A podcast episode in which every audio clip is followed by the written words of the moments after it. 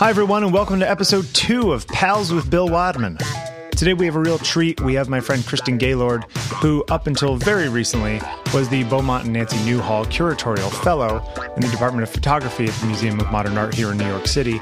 And uh, she's soon to be the Assistant Curator of Photographs at the Amon Carter Museum of American Art down in Fort Worth, Texas. Uh, Kristen and I get into a very wide ranging conversation about how she ended up becoming a curator of photography and what it takes to put together a large museum exhibit like the recently closed five decade encompassing Stephen Shore show that she helped make happen at MoMA. This is a really good one, so enjoy. This is episode two, I guess, of Pals with Bill Wadman, which is very exciting. Um, and I wanted to get Kristen in here before she leaves uh, for the middle of the country. Um, Ms. Gaylord here is uh, uh, going to exactly where you headed to. Um, the Amon Carter Museum in Fort Worth. Look, you're all kinds of fancy. Actually, it's the Amon Carter Museum of American Art specifically, and I'll be the assistant curator of photographs there. Okay. And yeah. and where are you? Where, how do I know you? Where where where are you currently? Where, did you actually finish your your fellowship already? Um. Yeah. Ooh, yes. Yes. I had my last day like, in the office. As of two days ago. Yes. I still feel very connected, but yes. But you spent how long at MoMA? It's a three year fellowship. Three year fellowship. All yeah. right. So wait, let's back up. You grew up in California. Yes. Where in California? Um, well, I tell people Southern California. Okay. And if they ask more, um, then I say, well, I always say Fullerton. And if they ask more, then I say the border of Orange County and LA County. Okay. Technically, it's Orange County. If you just say that, people think it's like the beach and yeah, sure. everything. It's not. It's um, near Disneyland, like sure. sort of very in suburban, a in, mm-hmm. inland a little bit. Yeah. Okay. And your your parents, like you lived there your whole life in the same area? Um, the life that I can remember. Okay. Yeah. Yeah. Yeah. Yeah. yeah. All right. So you're, you know, high school, Kristen, you're in uh, taking classes and you're trying to figure out what you want to do for college. Which direction did you end up going and why? Well, I actually, um, I wanted to be an English professor. Really? Yeah, that was what I wanted to do. So, I, you know, a lot of people who are early readers and sort of like really like the humanities just end up being English people in high school and college. Sure. Um, it's sort of one of the bigger humanities majors. So I went to college wanting to be an English professor and kind of switched art history once I was there. But I did get to take AP art history in high school. Yeah. Um, and like a lot of other high school classes, including history and stuff, when you take them in high school, there are a lot of memorization. And you walk away from the subject thinking that's what it is. Yeah. So AP art history is basically famous for its uh, huge stacks of flashcards. Sure. You just have to memorize hundreds of works yeah. and then ID them on a test and write a couple essays. Sure. So I had taken this art is history. Da Vinci. This is Caravaggio. This is. Michelangelo. This is yeah. Yeah, and people not from the Renaissance too. Right. So um, you have to learn those too. cave paintings. Oh, Identify sure. cave paintings. Yeah, yeah, yeah. So it's it's not you don't get to specialize. You don't get to interpret a ton. It's a lot more um, rote. Right. And so I was familiar with art history, but it wasn't something I immediately saw myself doing the okay. rest of my life. So you went to a university where? Um, I went to uh, Westmont College, which is okay. a small liberal arts school in Santa Barbara, 1,200 people. Ah, Santa Barbara. Yeah. Almost psych. exactly. um, and I think Brad Pitt and Jennifer Aniston when they were together. Did they really? yeah, they lived, and Oprah lives there too. When yeah. you were there? Um, I guess it probably would have been around the same time. Yeah, a little earlier. Yeah. Oh, that's funny. Yeah, um, it's in Montecito, which is sort of the Beverly Hills of Santa Barbara. There's Yeah. a lot of sort of very wealthy people who want a more reclusive life, kind of live up in the hills of Santa Barbara. Yeah, yeah, yeah. Okay, so you you you go to university. You're a, a, a English person at first, and then how long did it take you to say, "I guess I don't want to be an English professor. I'm actually interested in art." Well, I took, I sort of, I think I, I believe I made art history my minor. So I took a couple classes Yeah. and just found myself more and more drawn to that Yeah. um, than my English classes. And I, I stuck with the English major and just made it a double major. Mm-hmm. Um, but I actually had an English professor who, when I sort of told him I wanted to focus on art history, said that he had had another student who did the same thing.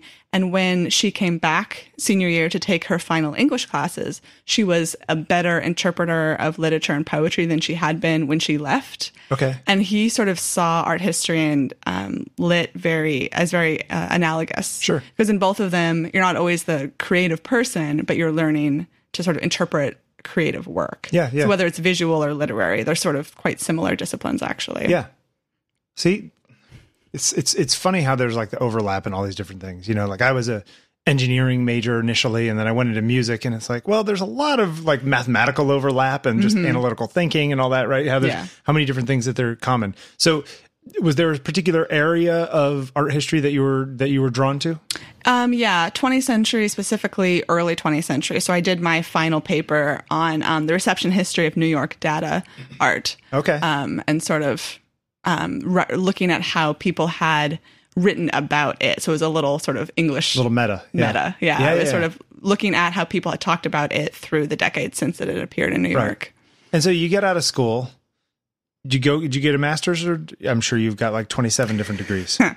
Well, because I still, I had, I wasn't able yet to let go of that professor dream. Yeah. So I just switched from wanting to be an English professor to an art history professor. That was sort of as far as my imagination could take me Right. at that point. Um, basically, I was one of those kids who had had really always been good at school, and just being a professor seemed like the one way I could just do that forever. did, w- yeah. Were did you you like the idea of school? I always did. Yeah. Yeah. Um, Was there a part of you that was scared to leave? Yes, definitely.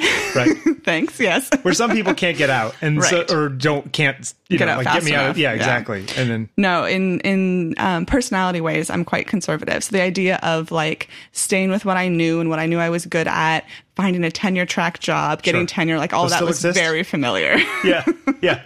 and appealing. Um, and I graduated in 2009, which was a terrible year to Right, right, right. graduate. Yeah, yeah. So I went straight to the master's. I didn't take any time off. Okay. And your master's was in the same specific art stuff. history yeah, so um, art history and archaeology so i applied to the top programs that i could find and i went to the best one i got into which was um, nyu's institute of fine arts which program led you to New York. Mm-hmm. And then you finished that up, and you were like, "Now I got to find a job." well no actually so um, i was in new york a couple years did the masters didn't want to leave yet Continue straight into the phd program um because you know I you can't do the professorship with just the just the Sure. masters. Yep. um, you know, along the way had sort of honed my area, switched to uh, post war instead of early 20th century. Um, but uh, I wasn't really interested, that interested in working yet because it was a, I was a full time student, but I did want to get some experience. The problem is you can't really intern as a professor. You Yeah. have to be at a certain level already to even adjunct teach. Right, You have okay. to have finished all your courses, finish your exams. They want you almost done. So in those So they could pay you nothing. Exactly. but in those early years, they want to pay you nothing, but they don't even want to pay you nothing because you're still you're only like two years older than the students you'd be teaching. Yeah, you know? sure. Um, so I took internships that were not in academia, but were sort of art related, just as a way to make some money Yeah. and to get some experience that I thought, oh, I can find a way to make this sound like it's close to teaching or developing syllabi or something. Yeah, yeah. So I worked at the de Kooning Foundation for a while as an intern, basically just because they paid, which I think everyone should pay. do. Yeah, they paid 10 bucks an hour back in 2011. Um, and then I applied to be a MoMA intern. And they they didn't pay back then. They do now. Yeah. But back then it was a 40 hour a week unpaid internship for 10 weeks. And I got that. And I was like, oh, I don't really want to do this, but like this will look good. And I still can't teach. So I'll do this for now. Right, basically. right, right. D- Can I ask you a question? Feel free not to answer this one. I will. Uh, but inside of something like the de Kooning Foundation or mm-hmm. you know the Avedon Foundation or any of these kinds of things, there seems to be a push pull between protecting the work and protecting the value of whatever work that they still hold on to and all these kinds of things. Is that actually something that's a known thing inside of these worlds, or is you know do they see themselves as purely a protective organization of the work that's out there? Does that make sense? Yeah, it really depends on the foundation or the estate. Yeah. So I don't know if you saw the Times article recently about the Lichtenstein Foundation. They've decided to basically dissolve. Okay. They, d- they don't see themselves existing in perpetuity. So they're selling or donating all the work they have and like wrapping up operations. Figuring that nothing else they're going to ever have to uh, identify and verify or any of that kind of Yeah, stuff. basically. And a lot of them won't do that now anyway because of lawsuits. Sure. Um, whereas like the Rauschenberg and the Warhol Foundations are very active in giving grants to young artists and they maintain residencies. They do a lot more than just the Yeah, work. yeah, yeah. The de Kooning Foundation is a little more um, behind the scenes. They sort of just maintain um, his uh, archives and um, keep track of his works and where they're ending up. And they're like a little bit, uh, a little bit narrower focus Yeah. than some of the other foundations. It's interesting that you being interested in early 20th century and then post-war painting was it that you were interested what kind I of mean, work the thing is, in art history classes, the default is sort of painting and Yeah. sculpture. So I had actually never taken a class that talked about more than maybe Arbus and like Okay. Talbot. Yeah, okay. so, painting and sculpture at the so time. so is it being in the archives of some guy who is not you know deceased whatever 20 years ago or whatever the heck it was that de Kooning passed away um is, is is it sort of do you still get a sense because you can be in these places where the artists actually were because it wasn't that long ago. Mm-hmm. and it's still meaningful like oh yeah there's the ashtray that he used that's sitting on a table you know what i mean? Like it, th- Mm-hmm. those are possibilities. Do you as an art history person get off on that as much as an artist would being in the same room? Does that make sense? Um, I think maybe after a while you don't because if you're writing a dissertation, all you're doing is archival work. So you're going to a place and just leafing through letters they wrote and receipts that they yeah ca- Yeah. you're sort of constantly using that material. So I think maybe kind of stuff we- other people would totally geek out about I think maybe we get more access. So Yeah. it was special at the time, definitely, Yeah. but it's maybe not quite the same as it would be for someone who doesn't have that access regularly. yeah and you yourself were never interested in making stuff Absolutely not. yeah so that's interesting right yeah. What is it, is it is it you do you like the idea of interpretation? Do you like the idea of cataloging? Do you like the like what part of it is the thing that that sort of interests you? Yeah, that's a good question. I mean, it's it's the same sort of stuff that made me want to be a professor. I think it's Yeah. the interpretive work. It's um, I used to have this very sort of embarrassing now dream. Like my dream was to be part of the conversation, to be someone who had um, a journal article in a in a publication that someone else then incorporated into their understanding of whatever it was I was writing about and built on, and sort of this like piece by piece Yep. You're building, building a brick the in the wall. Sure. exactly. Um, and I really always liked that. I also I'm too um, much of a perfectionist and self-critical to create very much, very comfortably. obsess too much. I've written like ten secret poems that no one sees, but otherwise, yeah, We'll I'm be much reading those after the show. I'm much more comfortable with like an academic style of writing, Yeah. um, and interpretive work, and giving an opinion on somebody else's. yeah, yeah, yeah. And the people that you've worked with in your field, does that tend to be the way, or do people are there people who were artists who decided to go this direction for whatever reason? Um, it tends to be the way now. It wasn't historically. I mean, even think about the MoMA photo department, right? Yeah. When you think about Steichen and Szarkowski, they Sure. were all photographers. They were actual people who were kind shooting, of yeah. sometimes fell into curation. Yeah. Now it's like everything else, become much more professionalized. And you can have an, a career as an artist before you become a curator, but um, you still have to go through the masters, often the Sure, sure. PhD, and sort of, and not a lot of artists take that route. Yeah, yeah, yeah. They don't want to for very understandable reasons. Yeah. So okay. So you're doing the straightforward art history thing. How do you fall into photography? Um, because they wanted me Yeah. and nobody else did. um, when I applied to MoMA, I applied to other departments at MoMA. I never applied to work with photography because, as I mentioned, it's just it's not a major part still of a lot of the sort of traditional art history classes and the textbooks that you know Stokstad and Gardner's and Janson's. There's not a lot on photography in those. Well, look, it's, it was only the 70s when photography was considered art at all in many ways, right? Yeah. So um, I didn't apply to it, but uh, I was a PhD candidate at the time because you know I'd gotten that far, and one of the curators um, in the department prefers PhD candidates for interns. Okay. Um, so she has an arrangement um, where she kind of uh, goes through all the the applications every you know three months or whatever, and sort of pulls out people who are PhD candidates to look at because she really she she likes her interns to do heavy research for her. Sure. and she wants someone who has a certain amount of training already. and you like doing that research. yes. Yeah. And so she called and phone interviewed me, and I was like, "Oh, photography? Okay, like sure, I'll take it. Sure. It's at MoMA, and I just this isn't my thing anyway. I'm just doing this for some experience." But was she asking you specific photography questions that you didn't feel that you could answer, or was she just looking for somebody? It doesn't look the actual work you're doing in the field. The the subject of the work you're doing is less important than your process or your knowledge. Exactly. Of, really? Yeah. Okay. And it, uh, eventually, I got to the point where they were asking me photo questions in Sure. job interviews. But as an intern, they really just wanted um, trustworthy research. I mean, part of it is it's a bit of an intern factory, right? We have two to three interns um, three times a year. Yeah. And so it's important to have the skills, but also be the kind of person who's so organized and clear. You can pick up someone else's project and then in 10 months, like seamlessly hand it off to another person. Right, right, right, And right. sort of fit But you were that. there overlapping a bunch of those kinds of people. You Yeah. were there for three years, was it? Well, so I was there as an intern for 10 weeks. Okay. and then um then and enjoyed it had a great time that was that went back to being a full-time grad student the next uh, spring i got a call from one of the curators and they said we need more people but we can't hire a curatorial assistant right now because we don't have a chief curator Right. and the chief curator needed to be involved with that so we're asking you and another intern to come back as research assistants Okay. so same sort of thing. This time six months. Went back in. You know, did similar work with a little bit more input. Got to know the department better. Again, contract ended and I left. Okay. So you're So- in there, you're in, you're out. Exactly. Kind of maintaining contacts with them along the way, but still thinking, well, It's like an abusive relationship.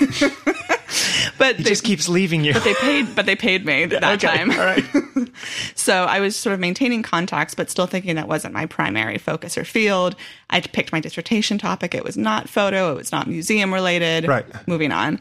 Um, then I finish um, for the PhD in the humanities. You often have coursework and then exams. Uh, ours are called orals because it's an oral exam where you do like identify work. And one of them was photo because I was like, well, I've done all this work now. I might Sure. as well make that one of my three fields. So the other was post war American, and the third was Latin American um, and Caribbean art. And then, so a couple years go by this time, and I sort of come to finally the crossroads where I choose the museum world because um, I applied for a grant uh, for my final year of my dissertation. So they would just basically pay me $22,000 for the year and I would Yeah. finish writing. Right.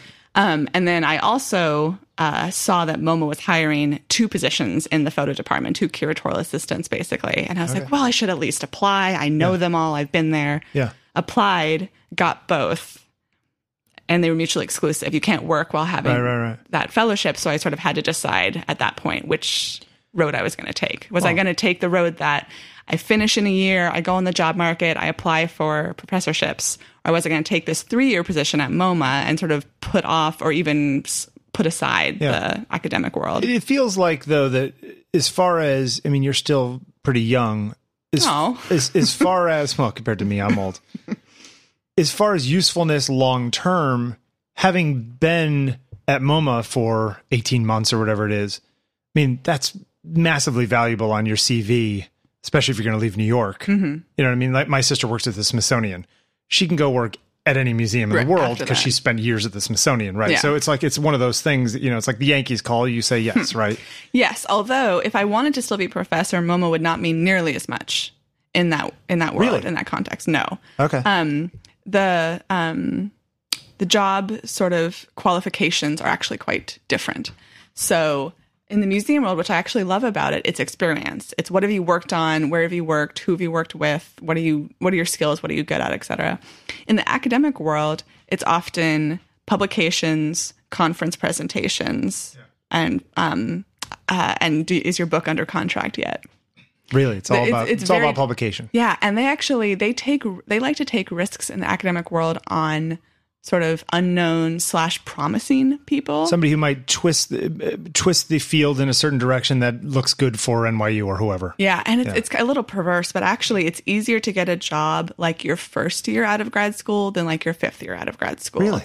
Yeah, because and it, it's really messed up, and there's like a whole um, online literature where people blog about how terrible academia is in this way. But they sort of want to find the next uh, hot thing. Sure. And the longer you've been on the job market without getting a tenure track position, the more people think, oh, maybe they're not. It's the same in the law person. world. Why hire the person who's been out of law school two years when we can get a kid who's just out of law school? now? Exactly. Yeah. So experience doesn't count as much as publications and promise in academia. Whereas in the museum world, it's good to have sort of what I've done now at MoMA. Right. Right. Okay. So curation. Yeah. the word itself implies all kinds of stuff, right? Mm-hmm. You know, it's you know, I guess this is going to sound harsh, but like why are curators the ones who get to decide what's important? you know what I mean? Like Yeah. this larger question of, well, who the heck are you? You're not a photographer, right? You know what I mean? You're not you're not in that world in with your hands dirty. Mm-hmm. What makes you guys good judges? Mm-hmm. You know, and especially in a field like photography, which is still a living art more than you know. I mean, paint people are still painting and sculpture, but it's has such a long history. Photography goes back to 1840, Right. and even then, eh, 1900 or whatever it is, right? You know what I mean? Like within reason. There's lots of stuff in the 19th century, but the majority of photography is in the last hundred years. Probably in the last, Last 10 years. Right. Yeah. Well, yeah. Numbers wise, the last Yeah. 33 minutes. um, so, so, so how do you come down on all that and, and, and understanding what is important because it follows in, in the history of photography and what's important because it breaks from the history of photography?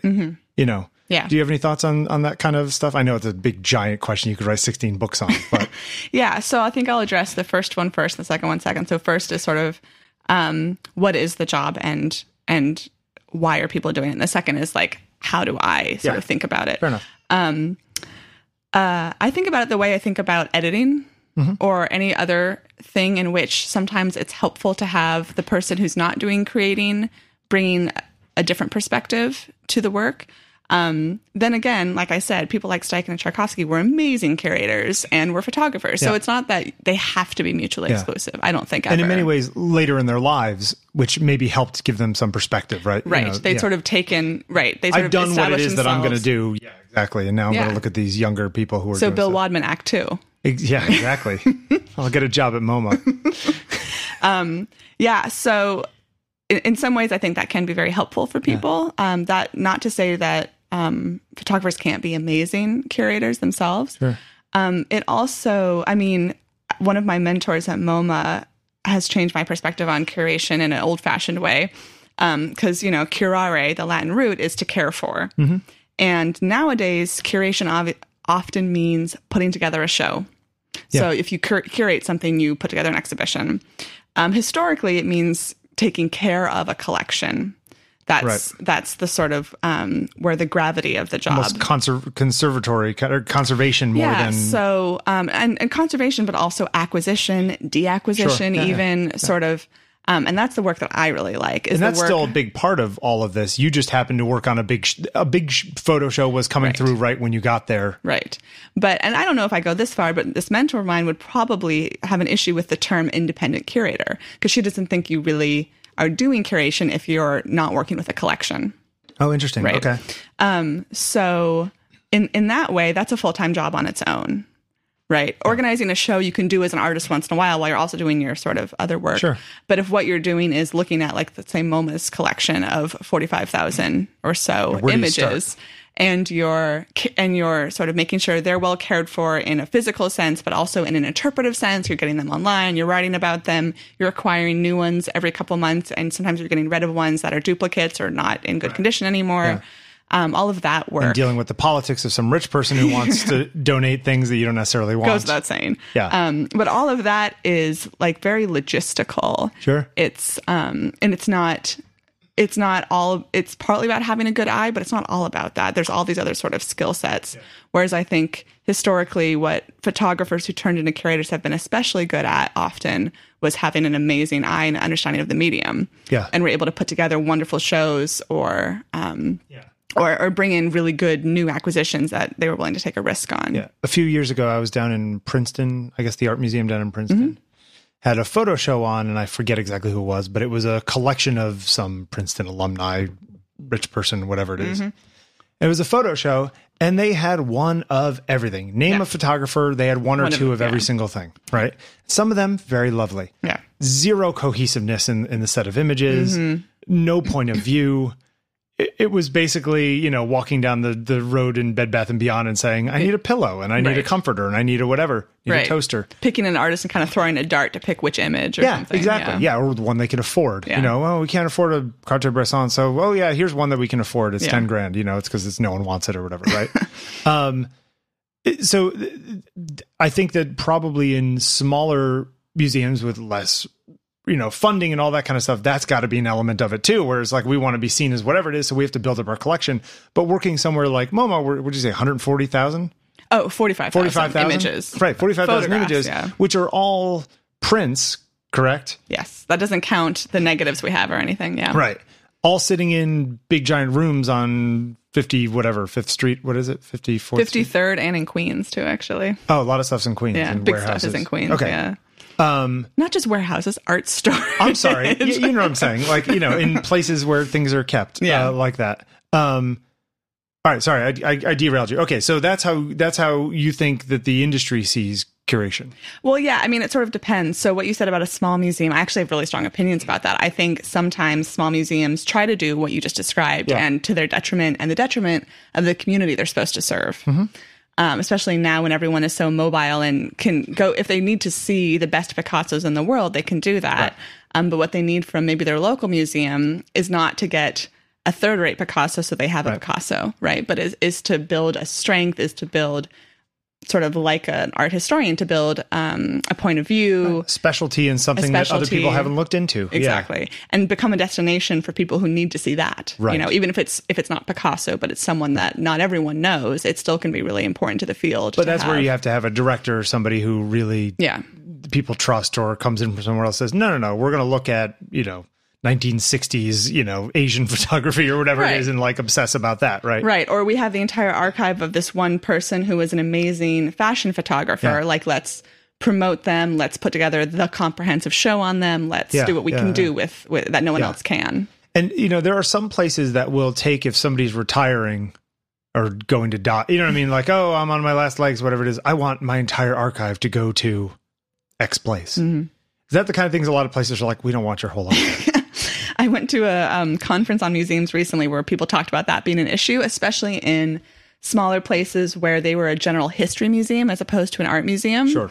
And people would come and sort of say, "Oh, history museum, like you're for the you're for the old stuff, right? Like old stuff is what Yeah, yeah, you do." yeah. And just would sort of give them grandma's clothes and whatever else they could Right, find, right, and they yeah. had to find a way to Yeah. um, either accept it and then de-accept, sort of donate it, or kindly tell this generous person that they didn't they didn't have they didn't have the resources to care for all that stuff. Yeah, I remember. I, I apparently I think it, Ansel Adams stuff's down in Arizona or something Mm-hmm. somewhere, and students in the photo department can actually print his negatives. Like he wanted them to be Living. used. Yeah, Yeah, like yeah. go try to print this thing that you know what a print looks like that I made. Yeah. You know, Give me your best shot. I like that idea, right? Because so much of this stuff just becomes this stuffy stuff in a box, right? Mm-hmm. That gets pulled out once every 50 years for some retrospective of that kind of work. Well, and that's a problem with museums who acquire too aggressively is if you're acquiring at a rate that you can't sustain showing the work, then you're acquiring things for storage. Yeah. Um, if you're not going to publish it, if you're not going to put it on view, then it, Yeah. then it, then it can be a little hoardy to sort of stockpile too much work, and you know, Right, that's a problem right. with a lot of major museums where the a percentage of their collection that's on view is maybe eight percent or something, Yeah. single digits. So you're you're going from a rel- pretty darn large museum to a still pretty big museum. I mean, the global. I mean, bigger than a small town thing. You're this is a serious museum. Uh, d- do you feel like you're actually going to have to change your perspective much? Um, I actually think that the, the things that I've said right now um, fit really well with the Carter, which is one of the reasons I was excited about it because um, their their photo collection is massive. It's bigger than MoMA's in terms of numbers. Um, their paintings and sculptures not nearly the size of MoMA's. They're a very photo heavy museum. Okay.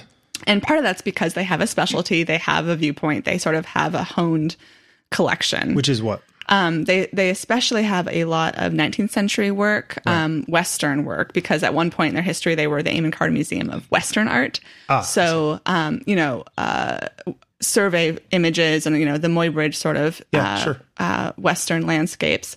Also, a lot of images of indigenous peoples that were taken um, in large groups, and also um, some uh, students of Clarence White. So, like uh, pic- little later pictorialist work. Um, It's and a lot of interesting because some of that stuff crosses over into anthropological right? objects. Or that's how they started, and now we're putting them in an now art we museum. see them as art. Yeah. So, uh, you know, I haven't been in the collection yet, but that's what I know they have um, already.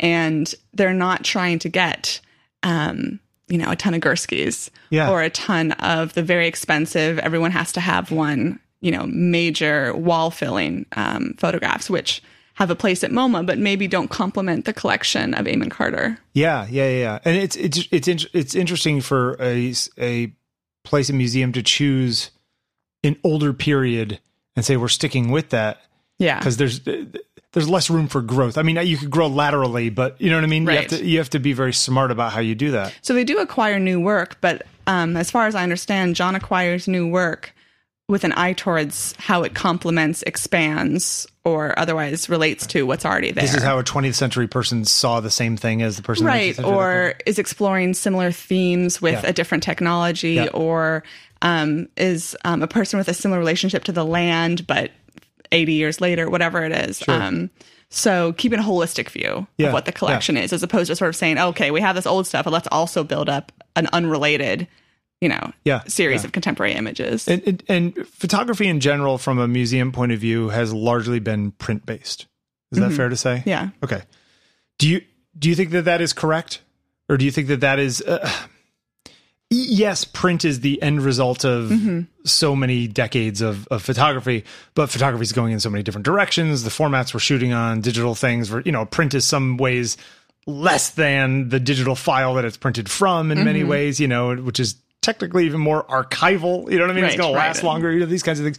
Do you think that that photography curation is too stuck in the world of physical art of of, of Hmm. Physical painting and sculpture? Yeah, Yeah, yeah. you know what I mean. Where where the world is going in a different direction, and and but photography and maybe.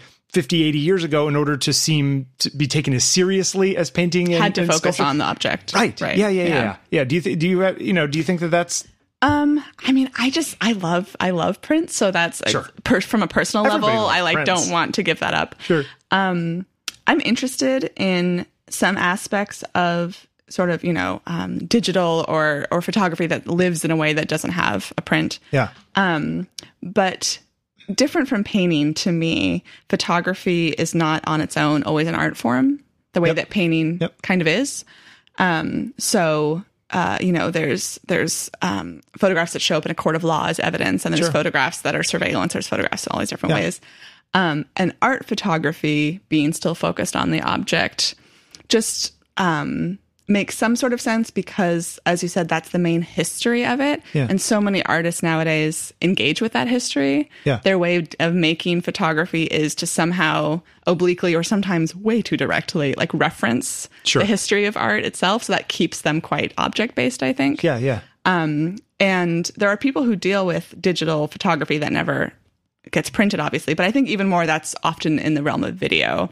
And in some photo departments, video would come under the purview of Sure. photography, but like at other- it yeah. doesn't as much. That's the um, uh, um, media and performance art Yeah. department. E- even as yeah even as film gave way to to to videotape Mm-hmm. gives way to digital files that must be a big question that they're dealing with at all times Yeah, I mean, um, we have tons of media conservators, or I shouldn't say we, since I'm gone now from MoMA. MoMA has tons of media conservators whose main job is, as technology evolves, making sure we still have access to all the things Sure. that were made in the 80s or there's later. a uh, uh, David Fincher the director uh, I think it's him uh, famously keeps a version of whatever system they finish the movie on whatever crazy Mm-hmm. computer system that gets boxed up with the files Yeah, so that they sense. Mm-hmm. always have something to to review it on they don't have to worry about versions and and and data and all the rest of it Yeah. um all right so so you come into MoMA with this fellowship mm-hmm.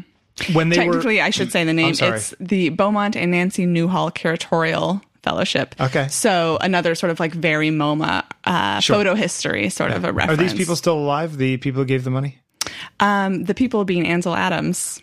oh really Yeah. So he endowed it in the seven, I think 77. He endowed the fellowship in Newhall's name. Oh, interesting. Yeah. Okay, well there you go. um, y- you walk in, and they had already started working on a show for Stephen Shore. Um, not, ex- I mean, not exactly. the The show had been approved. Okay. So I was hired at the same time as my colleague because they're looking for two positions. And on the first day, we kind of were brought into the chief's office, and he said, like, this is what you're going to work on. So they were looking for you guys for this purpose. Partly, yes, Okay. yeah. yes. Um, and so my colleague Kelly started two weeks before I did, and she started on the Louise Lawler show. And then I came in, and he said, "Do you want to work on Stephen Shore with me?" Basically. You were like, no, I can't stand that guy's work. right. So we, we can indicate what we're interested in, but often it's what's up on the Yeah. calendar. We get assigned to work with different curators and they try and rotate us through working with different curators. But I mean, you liked Shore's work, but what if you didn't? What if you really were just like, oh God, I have to spend the next two years of my life staring at this work that I really don't care about or doesn't connect with me? I would have all? tried to handle how many people I told that to, but yeah, I would have just done That's it got to be. Yeah. That's got to be a thing that happens. I mean, right? it's it's um, although I have issues with the way the system works, it is sort of a dues paying system where you spend your CA sort of years interpreting someone else's vision, no matter what you think of it, and then you graduate, hopefully, to curator, and you get to be the person You who get to be the person picks what you work on and um, gets other people to work on it with you. Yeah. Okay. So so you walk in. It's been approved. They said this is what you're going to be doing for the next two years. Wh- Where do you start? Um, yeah, well, and in photo too, we don't just get one thing at a time. So Shore was on my plate from the first day. Right. But they said, but also so is um, this Albers book, and so is New Photo, which opens in six months. So you're usually juggling a few projects, and the goal is that each project is at a different stage Right, because right, then right. it requires a different amount of time and also type of work. Sure. So I had three years to work on shore. The first six months to a year was very research oriented. So we're building up our bibliography, our exhibition history. I'm making sure we have a handle on all the sources, all the interviews. We are um, going up to Stephen's studio and getting to see everything he has, just sort of show us whatever you Sure. got. Yeah. And, as a living artist, that changes things a lot, Right. right? Because you Right. actually are getting first person documentation and stuff from him. Yeah. Yeah. So working with his gallery to get images of everything. So, you know, depending on the curator, you can do it different ways. One curator in that department likes to have file folders with references to specific works or series. Um, one curator I formerly worked for likes image binders with every work that we can find the artist has made that she gets to look through chronologically. Which for somebody like that could be thousands and thousands. Right. That's made, that's not made for photographers necessarily. Yeah, be- better for painters. Um, and Quentin spent a lot of time with books, Stephen's books, because he's like a very prolific book writer and publisher. Um, and looking at how and looking at old installation images, how had other shows of his looked before, what had been included, what were we going to do that was different or you know expanding. and because was it originally the idea that it was going to be a large sort of survey show of his Oh, whole- definitely. Okay, Yeah, so that, that was that was right off the bat. Yeah, it was planned already for um, for 2017. It was planned for when he was turning 70. We have a long history with him. It was sort of meant to be, from our point of view, of course, like the shore show to end all shore shows. Sure, sure. This is the one that people will talk about in 40 years when or they talk about- and from my point of view like the book that will be the most comprehensive and all Yeah, of that yeah, yeah. so while i'm doing the research oriented and um, almost like record um, creating work for Yeah. for stephen i'm doing um, stuff in a much later stage for um, new photography that you know we were at the stage where we were getting loan requests back and we were starting to worry about installing works and exhibition design and what the calendar was and writing the text for the wall and that kind of It, thing. it really is amazing how many different things have to get done for you to go see a thing on a bunch of pictures on a wall, right? You know, Yeah. And I'm not don't mean that dismissively. Yeah, it's just no, it's, it's true. you know It's the people designing this stuff. The you know, well, who has a print of this? Does Stephen even have a print of this anymore? Oh, we got to go to the Carter Museum. You know, Yeah. whatever it is, right? Like Right. And, and make a deal with them, and oh, they'll lend it to us, but we need to lend them such and such for their show a year from now. I mean, there must be these sort of tip for tat kind of deals that go around. Oh, definitely. So, yeah. And, um, you know, with Stephen's show, it was just him. When I was working on a new photo, there were 19 artists who were all living. And, you know, 17 or so of them had galleries also. So there's, there's tons of that sort of Yeah, work going yeah, into yeah, it, planning performances and, and all that kind of stuff But you imagine for a gallery, no one's going to say no to MoMA doing a show. That's only going to increase value of whatever they're selling. I'm sure people have said no that I don't know about. People don't tend to say no, but they tend to think this is my one chance to get everything I've ever wanted. True. So they Yeah. do come with a lot Yeah. of their own requests yeah. often. And Yeah. you and you don't know why they chose Shore in the first place. Was it just because he was turning seventy? Was there like a specific well, like I said, he has a long history with MoMA. Yeah. He's sort of um, at the at one of the opening events. Quentin um, spoke to Jeff, who's the chief curator of photo at the Met, Yeah. and sort of publicly in his um, toast, and sort of said there are people who are Met artists and there are people who are MoMA artists, and we we share Stephen because Oh, okay. he has Yeah, such yeah, a yeah. long New York history with both these institutions. Sure. Um, but also, um, I think you know, he'd he'd recently had a major retrospective in Europe, but he hadn't had one since um, the show that came to the ICP in New York in ten years. And Quentin had seen that show, but sort of thought there were more things that he wanted to bring out of Stephen's Where was the one in. Europe? It know? started at Mapfre, Okay. who does excellent photo shows actually, and toured. So I saw it in Berlin, um, but it, it, it How was in big was it compared to the show you ended up finishing? Um, it was similar in size, maybe just a tiny bit smaller Pretty big. in terms of what it covered of his career. Yeah. In terms of how many actual works it included, it was nowhere close because we just had a lot more They had more works in space. out. Yeah. Yeah. So they had fewer works from the same sorts of periods we were covering, but they also didn't cover some of the more archival stuff. They didn't do um mu they didn't do anything from um, all the meat you can eat Yeah. and you know that and some of the um uh more off the beaten path Yeah. stuff from Yeah. Stephen's career. They didn't do the stereos or the transparencies or any of that. I like the stereos, by the way. Those little machines were cool. Aren't they? Um, so so you're going through all this stuff and obviously your bosses and your whole team is going Mm-hmm. through all this stuff like how much does the photographer get to input into what's in there you know what i mean because i mean he's got massive amounts of stuff Mm-hmm. maybe he thinks the big chunk of work from 1992 to 1996 is the stuff that he wants to Right. put weight onto and you guys disagree you want the stuff from 78 to 82 or whatever it is Yeah. is there is there actual is it just sort of like no you either let us do this and we do it the way we want or you know what i mean is Yeah. it is it a uh, you know is there stuff being done between the two of you i'm assuming It totally depends. So it depends on the curator, it depends on the artist. Okay. And it depends on the institution a little bit. So um, MoMA has recently gotten much clout they have. Yeah, but we've recently gotten some flack and um, mostly the Times, I think, for a couple shows that happened over the past five years when we really just gave it to the artist to do. Yeah. And then the reviewer didn't like the show and was like, MoMA's abdicating its job, yeah. like, you know, just You- letting you the artist one job. be Yeah. crazy and take over the space and it's incomprehensible and whatever. Um, uh, and of course, the classic is the opposite. The classic is, you know, the traditional is the artist has no say whatsoever. Yeah. The curator comes, you know, like a god with a table full of images, points usually his finger at four, and like that's that. Um, it can be anything in between now. Our particular relationship um, uh, was collaborative, but you know, Stephen was amazing to work with. Believes in curators as uh, sort of as a job description, Yeah. and really let us take the lead. We'd ask his opinion. Um, he'd tell us his opinion, but there was there was, I mean, it's it sounds untrue, but there was basically no tension or friction around any of those decisions. interesting and he's old enough and has had enough shows and enough books and enough whatever it is like a you're not going to do something way off the beaten path because you do want it to be a sort of survey career driven thing Yeah. and there are things that are really well known that you're obviously going to lean on and have big room full of or whatever. Um, but you're also not going to embarrass. He trusts that you're not going to embarrass him. You're not, you know, some rinky-dink little thing. Yeah. So, uh, for instance, in a, a place where we would um, just sort of make a decision without consulting him might be like, you know, all these images, we like these 15 from this series, and these are the ones we want.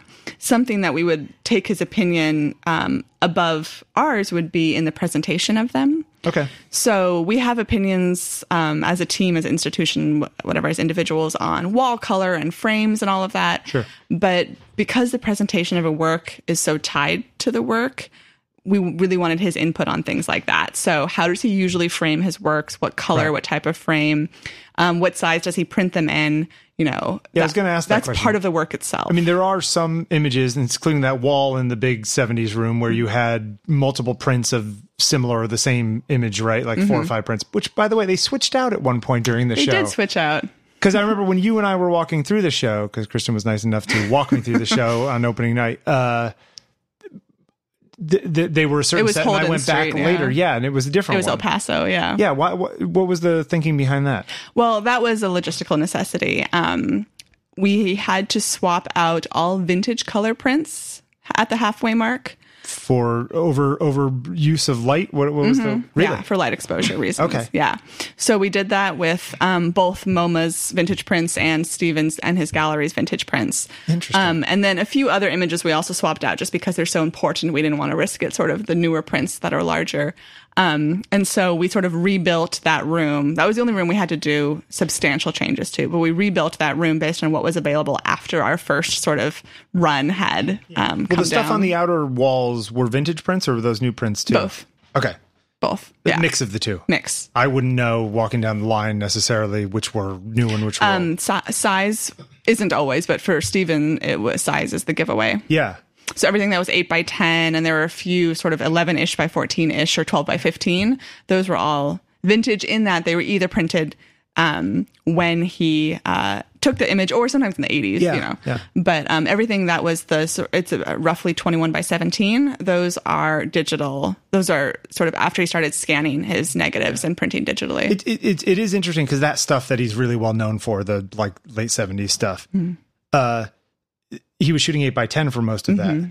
Those could be huge if he wanted them to be. Yeah. He chooses to print them at 11 by 14, 2017 now 22. they're all yeah. printed at 17 by 21 ish. Which is big, but not huge. Right. Right. For what they could do with them. You know Right. Mm-hmm. what I mean? And that's just his decision to do so. Yeah. so he does like the big stuff in the next couple rooms over. The right. landscapes the are landscapes enormous. are like 36 by 40 something. right, yeah. right, right, right, right, right. Sorry to cut you Yeah. off. No. Um. So. So. But that's an, that's an that's a choice that we looked to him on and his gallery. So we didn't say we want this image in this size. We sort of said we found these vintage prints in this size. Everything he printed for the show, he printed in the size that he now prints in. Oh, interesting. So it was determined by sort of what his practice is for his own objects. Yeah. yeah. Um, you know, we didn't we didn't say we want it to fill this space, so you have to expand it or contract it or whatever. I wonder if, it, if if print editioning had anything to do with the size choices. Like, oh, I've printed out eleven by fourteens and I've done twenty of them a piece or whatever it is, and I can't print anymore legally. Or you know what I mean? Like, Right, I, I do think that's that's a factor since he's still alive and Yeah. his gallery is selling prints and things. He, he has to make sure that um, any that he follows all sort of contractual obligations, but also usually they picked that size based on him thinking that was the best. Yeah. and if he starts and if he prints a new size, is that a new edition or is that Right, exactly. Yeah, You know, yeah, it yeah. can get confusing, even if it's just for one big show at MoMA. yeah. And th- th- there are also a couple rooms in there which are n- not a lot of his work, right? This the found stuff in the third room, I guess it was a lot of that kind of stuff that he found.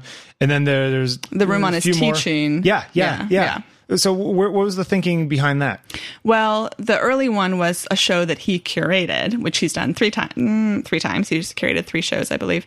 Um, and so none of that that was like stuff that he had picked. So we didn't have any specific choices over that. The room on his teaching, Air Force aircraft and strange gay porn. It's like there was really some like an eclectic group of stuff in there. Mm-hmm. yeah, it was sort of about um, photography that's not art photography. It was like photography that's journalism, photography that's porn, photography yeah, that's yeah. Um, military sort of propaganda. Yeah, Right, right. Okay, sorry. Go ahead. And then the later room was about his teaching. And so we based that off the book he published called The Nature of Photographs, which is an amazing book, which I sort of had wished that I had come across when I was taking history of photo classes um, about how to look, basically. Um, and so he uses other people's photographs in that to illustrate his points. So he has a uh, there's a Friedlander, the one that has a cloud sitting on top of a yield sign, basically, and his text about that image is about um, you know the photographer choosing where to stand to make um, to make uh, coincidences happen that aren't actually happening. Sure. So in other words, it looks like an ice cream cone because Friedlander stood in a specific spot and made it look like an ice cream Right, cone. yeah. So he's teaching people about the choices that go into making pictures that people who take pictures already usually know Yeah. about. Yeah. Um, And you you spend a fair amount of time with him dealing with all this stuff. yeah. He's There- very there accessible, which Yeah, is lovely. There must have been people on staff who like hit it off with him personally more than others, or you know what I mean? People like, oh, he liked you, so let's send you off to go talk to him about this That's an interesting question. I think that happens often with um, some of the more difficult artists, maybe. I'm not just saying this. He is very, very kind and down to earth and open. So we didn't, we didn't, there was no one like he like didn't hit it off with. That was Yeah. never an issue. You know, Okay, he was as friendly to our chief as he was to the intern. Like it really didn't matter. Okay, yeah, Um, yeah, and and there's the stuff that people.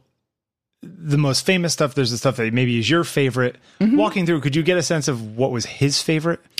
Oh, that's a good question. I mean, um, Because how many were? Uh, uh, let me uh, guess. Let's see. Uh, 20, 40. There must have been 200 something on the wall. depends How- on how many- depends on how you count. well, because yeah, the room that is sort of like an Instagram feed, a proto Instagram feed, right? Right. So there's um, A lot of them on there. so American Surfaces. Yeah. If you count each of those individually. Yeah. and the room of found material. If you Yep. count each of those individually, Yeah. there's there were over 700 objects. really many? Okay. Yeah. Um, but then again, you know, is all the meat you can eat an ob like a work or is it a series of little works within it? Is sort Sure, of a yeah. way to question it. Right. So you could get as low as, um, you know, maybe 400 Yeah, too. yeah. Yeah. But I always I always wonder when you with an artist who's had that long of a career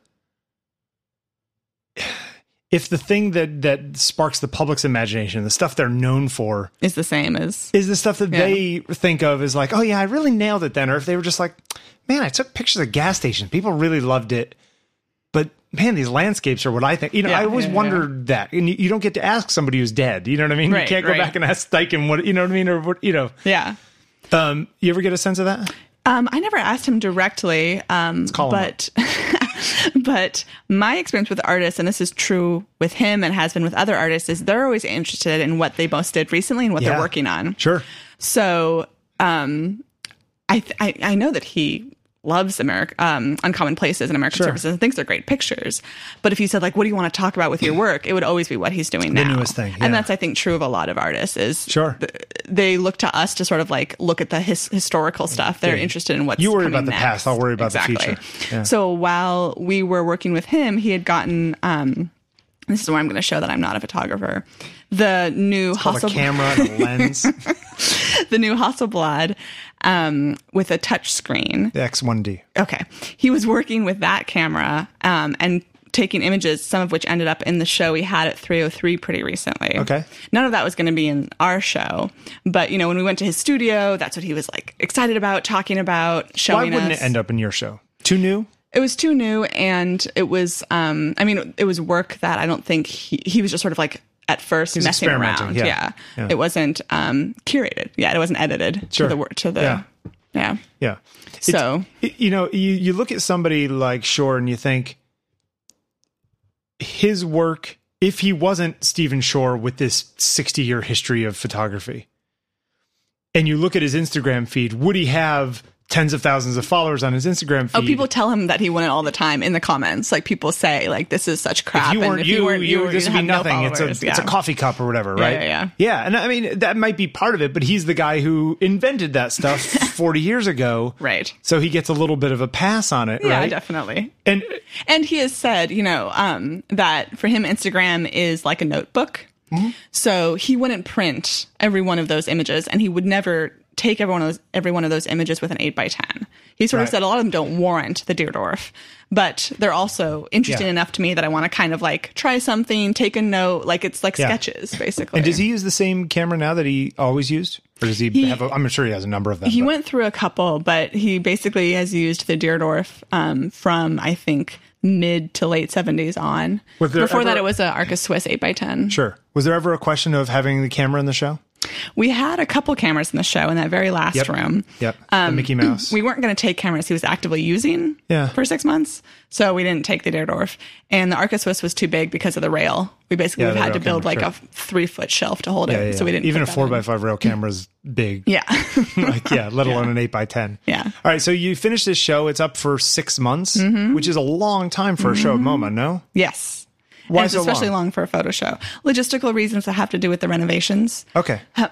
So if you've been to the museum, you know that some of the galleries are closed, some Yeah. of the spaces are closed. So you It got was- lucky. It was kind of a it was kind of a calendar thing. one could say one could say it was a good thing. Yeah. yeah yeah and and you know you how much of you working on that show was uh uh part of getting the new job do you think it was like oh you've shown you can work on this thing at this level and you know you were telling me once that you like you helped come up with a new cataloging system because Stephen's stuff is like you know just you have to come up with something to cover x years and for a guy who's been thinking about being a professional since he was 13 years old or whatever it is Yeah, i'm surprised probably. he didn't have his own obsessive cataloging system that covered the whole thing Yeah, so um, I do think it had a part to play. I mean, the show was well reviewed, which always helps. Sure. But I do think what you said, it, it's more that I sort of can now say that I've seen a show from basically conception to ac- actualization. the job done. And whether we're talking about the stage where we're worried about insurance and shipping, or we're talking about the stage when we're developing vitrines for the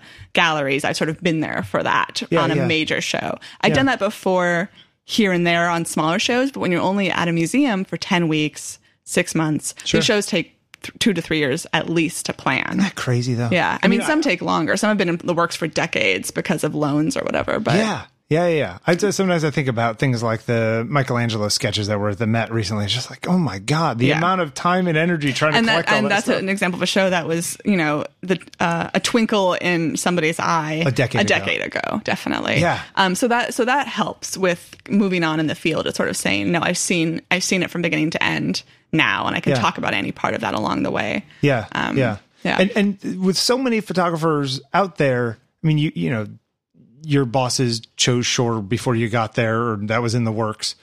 But there's so many people who are possibly at that level.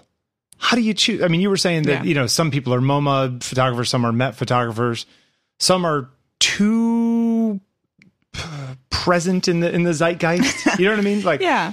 So um, I've I was never in one of those meetings because it's sort of a closed door thing. But Yeah. the questions you have to answer at MoMA when you propose a show are why MoMA and why now.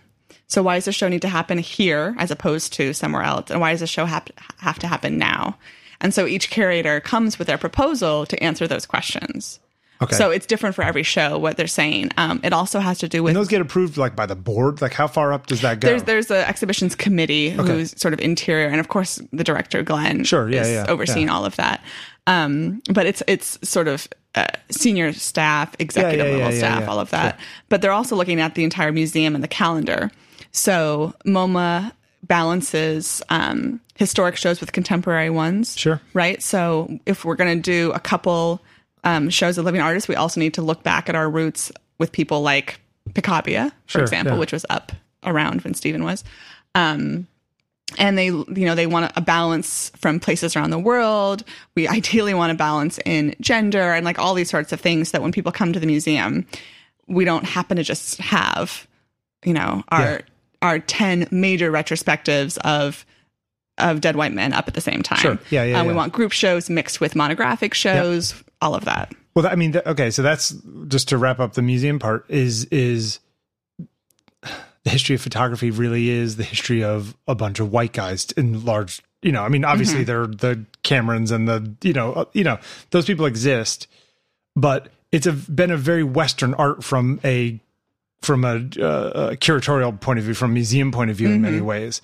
Is there a big draw in the in the in the industry now to say no? We need to be more inclusive. We need to go find that female photographer, that African photographer mm-hmm. who's been ignored for decades, who deserves to be here. Is that is that uh, in the zeitgeist of, of Definitely. And sometimes it's to be inclusive. Sometimes it's because people want in our world to find the thing that hasn't been done yet. Yeah. And some of these things have been done so much that there's that it, it, there's a genuine interest in what haven't we looked at? Right. Like Yeah, who, yeah. like who who can I bring to the attention of people in New York that Yeah. they don't know about yet? Yeah. Um, so yeah, so like one of the curators in the MoMA department is very interested in um, South American photography and Central American photography.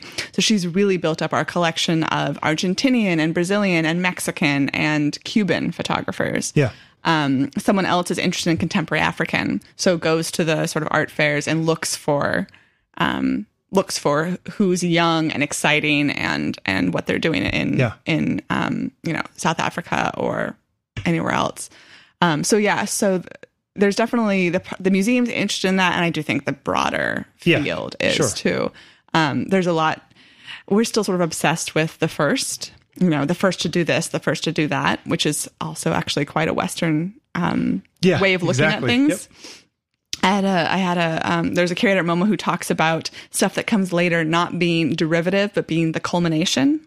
Oh, so, interesting. so sort of flipping the viewpoint as opposed to the first person to a photogram and they get all the credit for doing photograms. Like, let's look at what the photogram became. Maybe someone in um, a different country did it later, but brought something to it that was new. And that's actually Yeah, the yeah. apex of, yeah yeah yeah you know, or added the, some chunk of their culture and Mm-hmm. that twisted it in a certain way. Yeah yeah yeah. So while we're, but we are interested in always in the firsts. So there's a sense in which people want to be the first to introduce a new artist, a new country, a new. And then there's a question of, oh, well, we did a show of some Asian photographer, whatever it is, and it didn't do as well as the one of the, you know, that's got to be an element. That's also something we want to mix in the museum whenever possible. So there's the the blockbusters, which Yeah. you, which you need to get people in the door, to get a certain amount of press, etc. Right. And then, for instance, after Shore, um, the show that was going to open in in that space is a Yugoslavian architecture show, Yeah. Sure. which is going to bring certain audiences, but it's not going to be yeah. Yeah. Yeah. yeah. the show that you know when my mom comes to visit, she's already heard about. I really want to go see You know, the yeah, Yugoslavian exactly. architecture show. Right. Yeah, yeah, yeah. You know, I was when I was in. Uh, uh, I may have mentioned this at, at, at lunch the other day, but uh, when I was in London at, at the Tate Modern, they had a show of 1937, 1932. It was, it was all the work Picasso made in a single year. You know. In chronological order, you know, and Yeah. it's saying like this was Saturday, June Right. 23rd, because he kept notes and whatever it is. And here's what he made this day. And then the next day he made this, and then he didn't work for five days, and then he painted this and there was something interesting about cutting it down instead of it mm-hmm. having it be this big survey or greatest hits of whatever it is it's like no this is what kristen made in this month Right. Yeah. like here's a slice of an artist's life And people like Picasso and Warhol and Rauschenberg can get that treatment now because there have been so many of the Yeah. highlights shows, sure the, Yeah, the yeah. major and they of- were so crazy prolific that there's enough to show in, in something like Exactly. Whereas with a new artist, usually you start with something sort of introducing them, and then after a while, you can sort of can dive into these, yeah, little slices. By the way, we could do that with Stephen so easily because Well, sure. he was so and archival. and he's approach. definitely one of those people too who who you know you walk from room to room it could have been a different guy Yeah. making all of that Yeah, stuff yeah, yeah. He talks about that actually. He sort of, um, I don't remember if he was willing to name the photographer, and I wouldn't either anyway, but he sort of talked to someone who said, I know that my best work happened 30, 40 years ago. Like, I know that yeah I there have not has to be had a new understanding at that idea right really since then. And Stephen, as a he was younger when he talked to this person, thought that was just the most depressing future imaginable, and wanted to be someone more like the lines of Stieglitz, who you know went from one thing to another, completely reinventing his style of photography every Yeah, time. yeah. you know, Even did the he gave up Equivalents what and people also wanted did, from him. Right, he sort of did pictorialist work, and he also did the Equivalents, and he also did sort of you know brought Yeah. early 20th century modernism to photography. right right right right right Um, right right And so, yeah, so he explicitly wanted to be a photographer who could completely like turn on a turn on a dime and head Yeah. in a new direction. It's you know you, you were at a place that was very much 20th century in many ways. I mean, it had 19th Yeah, century emphasis. photography, but emphasis on 20th century. Mm-hmm. You're going to a place that's an emphasis on 19th century. But but where do you see the future of photography? Oh, I mean, even, well, no, even as even if even as MoMA is a 20th century place, in some ways, it's even. It's not 1990s 20th century. It's Mm-hmm. like Stephen's probably the end of the edge of the curve that MoMA really is getting involved. You know, I mean, obviously there's new work stuff Mm-hmm. that you guys do as survey, like uh, uh, you know, group shows and things. But We have a sweet spot for sure, and Glenn Yeah. has acknowledged that. He sort of talked about, you know, we have the best. Col- we MoMA has the best collection in the world between, let's say, 1930 and- 1905 Yeah, and yeah. 1970. yep, yep, best in the Right. world. And he would like, and the museum would like to be able to say that about the next 40 years too, but so far it's not as clear. yeah. So we And- definitely have a sweet spot. in some ways sure. it's it's safer not safer this is this is going to sound bad but like you know who the big people were from 1905 to 1970 Yeah. who knows who the guy who's going to be remembered from 2002 is Right. it, his might their work might not even be seen yet you know what i mean like it- Mm-hmm. Right. So it's tougher because th- those decisions have already been made of who's important in the mid 20th century you know Mm-hmm. Right. um and that's not to say that people can't be rediscovered, but in general, Sure, the yeah. canon is set. Yep. As I would say. Yeah. For that time Yeah, period. it's- and, you know, there are, when a lot of people say they want to be curators now, what they mean is they want to figure out who's going to be big from 2018. And that's awesome. Like, there are a lot do you of people see that who as do being that. a curator um, it's not the kind of curator I want to be. yeah that goes back to that original definition we came up to So I'm interested because I think because of this background of wanting to be a professor and an art historian, and all these things, I'm interested in a, in a more historical, yeah um, less entrepreneurial Sure. understanding of being a curator. Yeah. So there are people like Klaus Biesenbach, for instance, you know, founded Berlin Biennial. He's the um, director of PS1 and chief curator of Large at MoMA.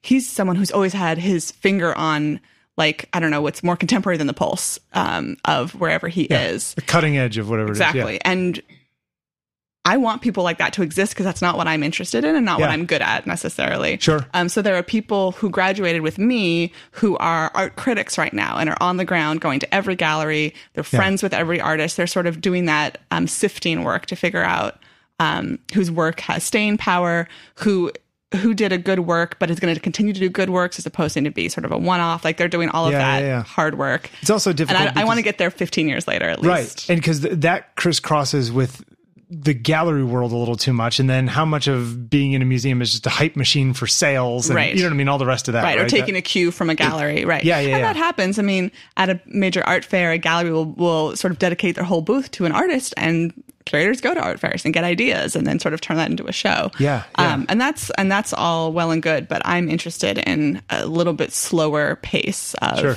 um, building the history so, so on a you, you're super excited to get started down there. Yes, definitely. Very excited. Um, they have an amazing collection, and it's not well known enough, Yeah. in my opinion, among the photography world. Um, I don't know if you knew of you know, I Amon Carter it, as a museum, um, and I think um, with a little, with with a certain amount of um, research and publicity and all these things, people will sort of see it as a necessary um, photo stop, the way they do the CCP in Tucson or MoMA or any of these other sort of photo centers, the Getty, right? Yeah, yeah, yeah. It's exciting. Well, we'll have to have you back now when you uh, have gotten your hands dirty in the 19th century. well, maybe you could come down to Fort Worth. We're going to come down to Fort Worth. Okay. I'll check it out and we'll get we'll get the full tour down there. Okay, sounds good. Thank you so much for taking the time. Thanks, Bill. Great.